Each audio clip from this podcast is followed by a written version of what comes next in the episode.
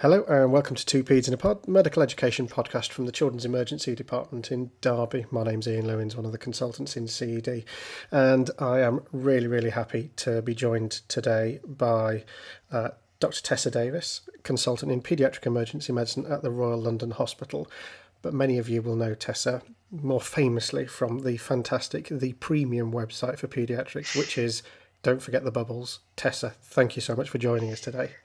Very happy to be here. Thank you for inviting me. Uh, so, quick disclaimer Tessa is a bit of a hero of mine, so I shall try not to get all fanboy about it. Oh, you're going to make me blush. Absolutely. Um, and we're going to talk, it's that time of year, it's November, it's winter in, in the UK, coming into winter in the UK, and we thought we'd talk a bit about bronchiolitis, because that's all we're going to see for the next few months between ourselves. Exactly. Uh, so, as a very quick start, for those people who are not familiar or don't do much paediatrics, what do we mean by bronchiolitis? What is bronchiolitis? So, bronchiolitis is a viral infection. Um, it's like you say, it's hugely common, and certainly over the last few weeks, we've seen a large increase in the number of infants presenting with bronchiolitis. So, it's a, a lower respiratory tract infection. It affects babies, infants under the age of one or two years old. Um, and you get symptoms just like early symptoms, just like a common cold. So you get runny nose, bit of a cough, a uh, bit snuffly. And in some babies, it can affect them a bit more in that they get increased work of breathing. Uh, so no, uh, you, you, will see signs of respiratory distress when you see them, but that increased work of breathing uh, when the parents are seeing it at home means that actually they're having trouble feeding as well because you can't breathe. It's hard to breathe and feed at the same time when you've got a blocked nose. And so often these babies, their feeding um, intake drops off, and parents bring them into hospital. And very often they're diagnosed as they walk through the door by the nurse in triage who goes, uh, "There's a child with a bronchiolitis cough," don't they? Yes, exactly. So they do have this classic cough, which I'm sure everyone will hear over hospitals over the next few months. So these are coughing, wheezing, babies who are struggling to feed, basically. Now, my the, the group of medical students that I've got at the, mo- the moment were sort of complaining to me to saying, God, that's all we're seeing at the moment on the ward is bronchiolitis. And you'd think that given that this is so ubiquitous at this time of year, that everybody manages bronchiolitis the same. But that's yeah, not. It's not that you're absolutely that's not the case at all, and this is why this paper that we're going to dis- discuss is so relevant because they actually looked this the predict group actually looked at the practice they're focused in australia and new zealand but they looked at the practice across hospitals in australia and new zealand and found that actually most of us have huge variations in practice and our practice really has no bearing on what is best evidence-based medicine and you know, this is not just to be clear. This is you know, this is not just us saying, "Oh, the GP gave a nebulizer. How stupid that GP is." This is actually practice within departments. This is practice across the UK. This is differences in practice, you know, globally, isn't it? It's not. It's yeah, not... that's right. I mean, they specifically focused on emergency departments, and they they did not focus at all on GPs or ward-based treatment. So it was just paediatric emergencies uh, departments, and this is we are doing lots of different things. Probably individual clinicians do different things on a on a week to week basis. Departments are doing different things uh, in the UK, in Australia, and I'm sure it's the same in other countries too. So, this is a paper that's uh, published in the Journal of Pediatrics and Child Health in 2018 and is from the Predict Network. And, and as you said, this is an, uh, an Australian group, isn't it? Yeah, it's the equivalent of uh, in Australia. So it's a research collaborative, a research network, and like PERUKI, they pr- produce research across Australia and coordinate different hospitals. Uh, building their own research. So th- this is a, a, a big big study. This is a big collaborative thing to try and sort of come up with, you know, and I think they came up with 22 recommendations. But then with investigations, what investigations, if any, should should we be doing? What are they recommending? Well, on the investigations front, I guess there's not that many options. So the first question is whether we should be doing bloods or urine testing yeah. on these kids. And the answer is that really no, we shouldn't.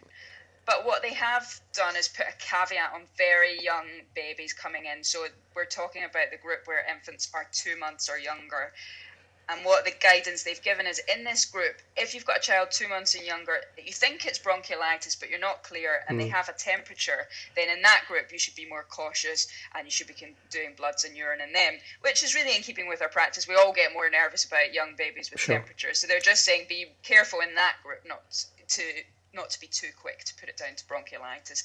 But in the uh, older infants, older babies, you don't need to be doing blood tests or urine dips on these patients. We know what they've got. Like you say, we know what they've got as soon as they come into triage. We don't need to do further testing. And then the second question is about whether we should be doing um, nasopharyngeal aspirates. So we know bronchiolitis is caused by viruses, most commonly RSV, and in many hospitals they'll do uh, an NPA for, before the patient's admitted to the ward. Yeah. And what this article said is that the that doesn't have really any benefit for the patient. Fine, we know what bug it is, but it doesn't make any difference to our management. But it may have a value in how we cohort these patients on the wards. So some wards will have bays where they can cohort all babies with RSV bronchiolitis. And although at this time of the year we're just at the start of it, over the next few months this will become more of a an issue for the wards as more and more babies get admitted and they, we can't put them all in cubicles. So there may be a benefit for our uh, NPAs when it comes to cohorting babies. Okay, and I think that sort of goes along with what many centres do. I think there is some individual variation between admitting speciality, admitting units, but I think most places are tending to do NPAs. Is, is my feeling. Yeah, I think so. Um, and again, on that note of sort of the very, very small, where bronchiolitis is probably the answer, but but you're not quite sure. Um, I'm sure PERUKI recently asked whether people did LPs um, on these very, very small babies, the, the under twos. Is that something that, that, that Predict looked at? They haven't talked about LPs, they've mentioned only urine yeah. and blood testing. Um, and what about chest x rays? Good thing, bad thing? In this paper, it doesn't look like they have considered chest x rays specifically. Uh, they seem to have focused on urine and blood testing. I think from our own practice, we know that we don't routinely do chest x rays in babies with bronchiolitis unless there's a question about the diagnosis. So, the important message re- really here is, is less is more. So, stop doing the routine investigations unless they're very, very little, and then we're thinking maybe do a urine as well. That's right. In your barn door case of an infant coming in with bronchiolitis, everyone knows what's going on, and we don't need to go nuts on over investigating. Okay, so we stop investigating.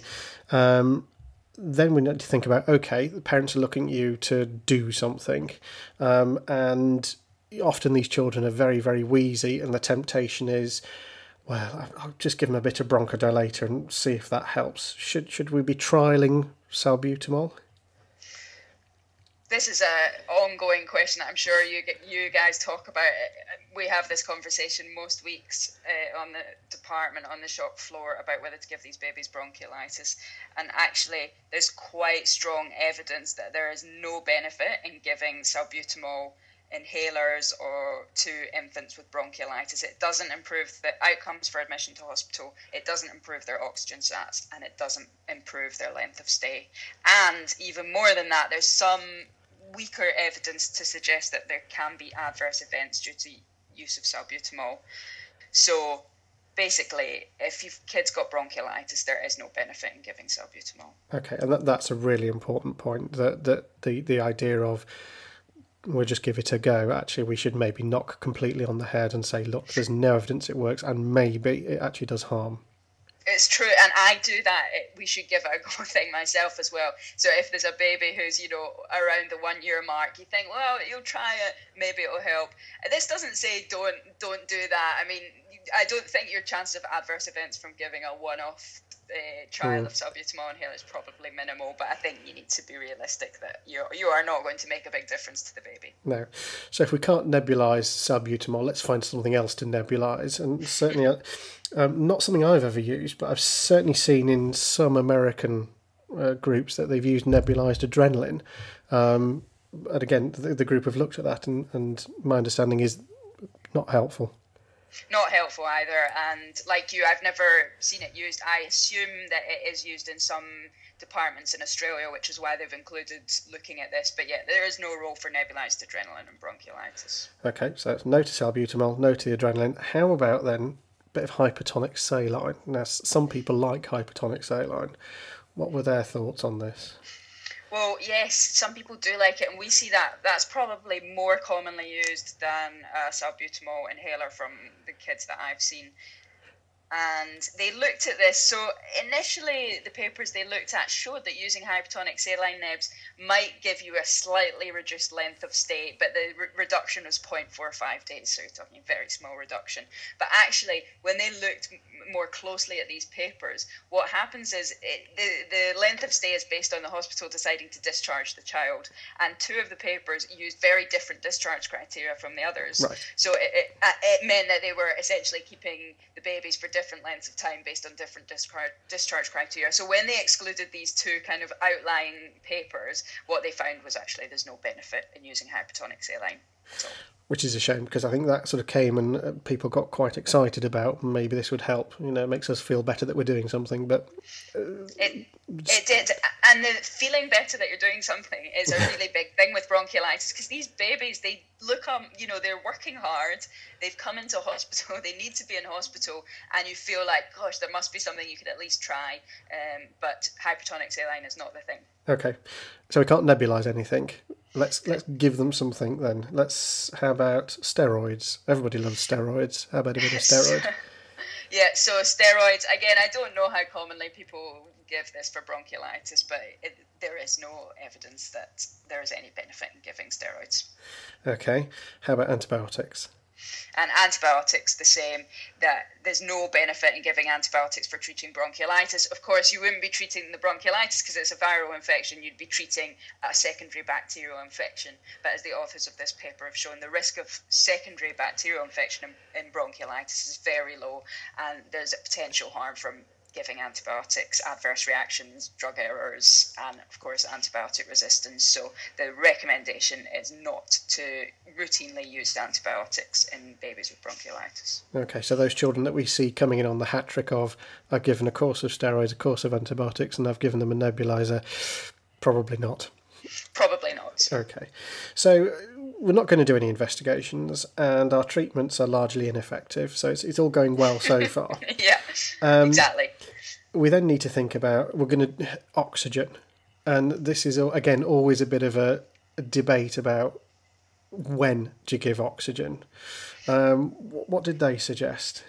Well, they've kind of embraced the fact that there is a debate about this. So there's not specific there's no specific studies on the use of supplemental oxygen therapy and a lot of what we do is ma- we've made assumptions that you have to keep your sats above a certain number yeah. but that number varies from paper to paper so some places will target sats over 90 some over 94 um, and there'll be individual variation in practice as well so the, it's very difficult to compare to say exactly what the number is um, and also we don't um, know we, we don't really know the adverse effects of having your sats run slightly low. So mm. let's say your sats were running at 89 for a few days, we, we don't actually know the impact of that. So it's finding the balance and giving guidance on that. And they've essentially said that the guidance is that you should give oxygen to keep the SATs at 92 and above.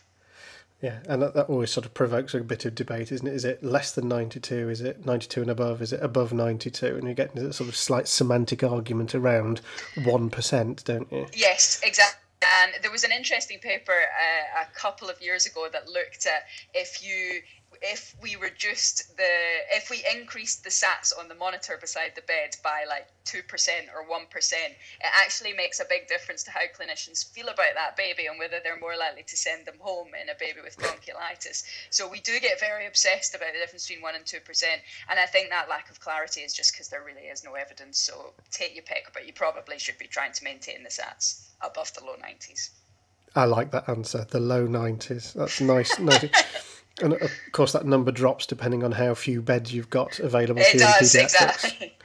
So yes, okay, um, and then once they're admitted, saying they're admitted, there is this issue of SATs monitoring, and how do you do it? And do do you do sort of spot checks? Do you do hourly checks, four hourly checks, or do you do continuous monitoring? And and this is something they looked at as well, isn't it? They did. They've kind of said that there's not, if your baby's stable, there's not really much evidence that doing continuous SATs monitoring is helpful to them. So it's, it's maybe spot checks are just as good. Maybe. maybe. and uh, like we've discussed, you have a tendency to then obsess about you know what what the actual second digit is, which is probably not that important.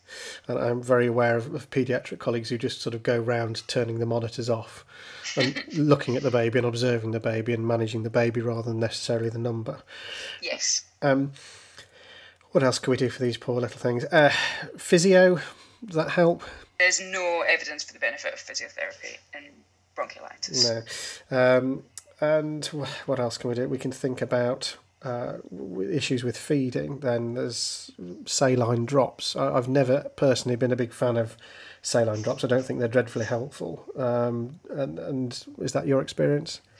Yeah, I mean, it's again, it's the case of doing something, and I think particularly for parents at home, find it helpful to use saline drops for decongesting. Um, but it's not. I don't think that's an evidence-based practice they look they did look at uh, feeding and feeding alternatives.